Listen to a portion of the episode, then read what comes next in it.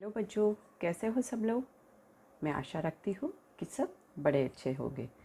तो आज के दिन मैं आप सबके लिए शिवरात्रि कथा लाई हूँ। तो चलो शुरू करते हैं हमारी पौराणिक शिवरात्रि कथा। प्राचीन काल में किसी जंगल में एक गुरुद्र नाम का एक शिकारी रहता था, जो जंगली जानवरों का शिकार करता था। अपने परिवार का भरण पोषण किया करता था। एक बार शिवरात्रि के दिन जब वह शिकार के लिए निकला, पर संयोगवश पूरे दिन खोजने के बाद उसे कोई भी शिकार ना मिला। उसे अपने बच्चों, पत्नी एवं माता पिता को भूखा रखना पड़ेगा। इसी बात को लेकर वे बहुत चिंतित हो गया। सूर्यास्त होने पर कुछ भी नहीं मिला। तो उसने एक जलाशय के समीप गया और वहाँ एक काट के किनारे एक पेड़ पर थोड़ा सा जल पीने के लिए लेकर चढ़ गया। उसे उम्मीद थी कि कोई ना कोई जानवर अपनी प्यास बुझाने के लिए यहाँ ज़रूर आएगा। वह पेड़, बेलपत्र का पेड़ था। उसी पेड़ के नीचे एक अज्ञात शिवलिंग भी था, जो सूखे बेल पत्तों से ढके होने के कारण दिखाई नहीं दे रहा था। रात का पहला प्रहर बीतने से पहले एक हिरनी वहाँ पर पानी पीने के लिए आई। उसे देखते ही शिकार ने अपने धनुष पर बाण साधा।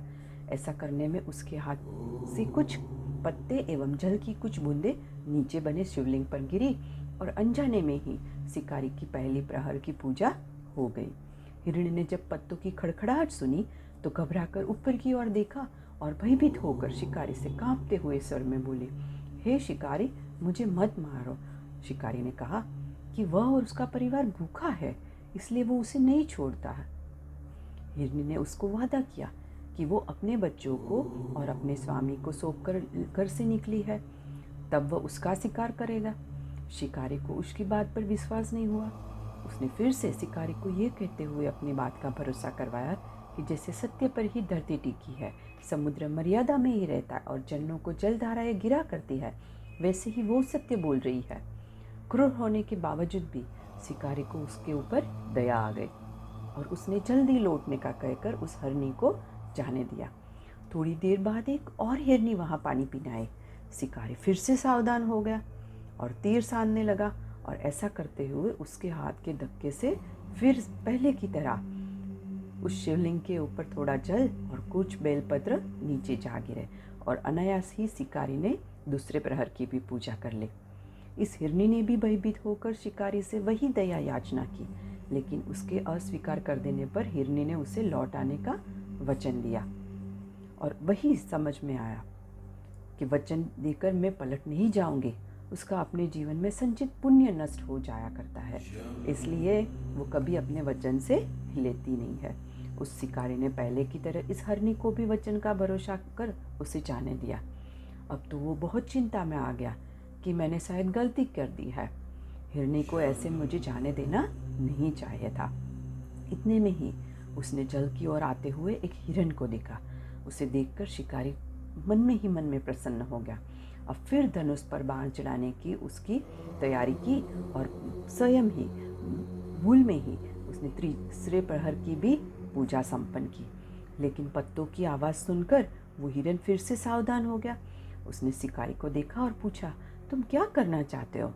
तो शिकारी बोला, कि अपने कुटुंब को भोजन देने के लिए मैं तुम्हारा वध करना चाहता हूँ। वह मृग प्रसन्न होकर कहने लगा, कि मैं धन्य हूँ कि मेरा यह शरीर आपके कुछ काम आएगा। परोपकार से ही मेरा जीवन सफल हो जाएगा।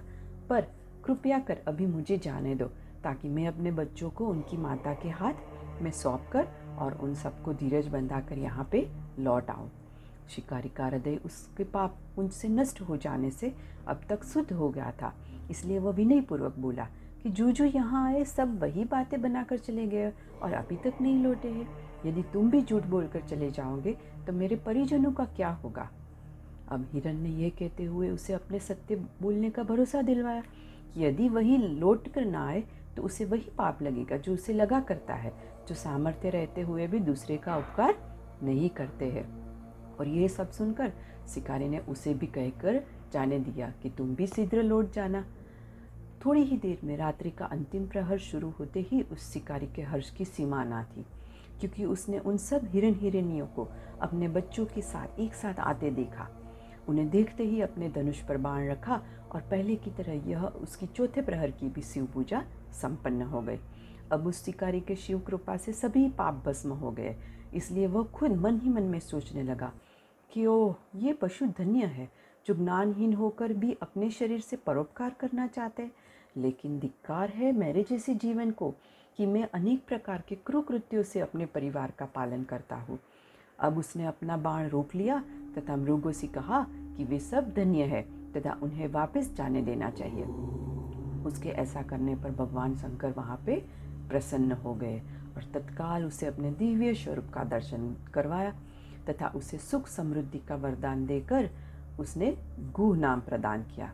तो मित्रों, यही वह गुह था जिसके साथ भगवान श्री राम ने मित्रता की थी, और ये सब हरनियों को भी भगवान शंकर ने अच्छे से आकाश में बहुत अच्छे नक्षत्र का नाम दिया, जिसे हम हरणी नक्षत्र या मृगशीर्ष नक्षत्र बोलते हैं। तो ऐसे शिव पूजा की सबको महिमा आई और शिव पूजा के बाद सबको अच्छी अच्छी गति प्राप्त हुई। तो ऐसे भगवान शिव एवं शिवा हम सबके चिंतन को सदा सदैव सकारात्मक बनाए एवं सबकी मनोकामनाएँ पूरी करें। यही विश्वास के साथ हम फिर मिलते हैं।